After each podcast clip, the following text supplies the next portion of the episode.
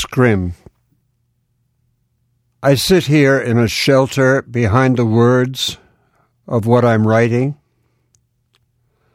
looking out as if through a dim curtain of rain that keeps me in here. The words are like a scrim upon a page, obscuring what might be there beyond the scrim. I can dimly see.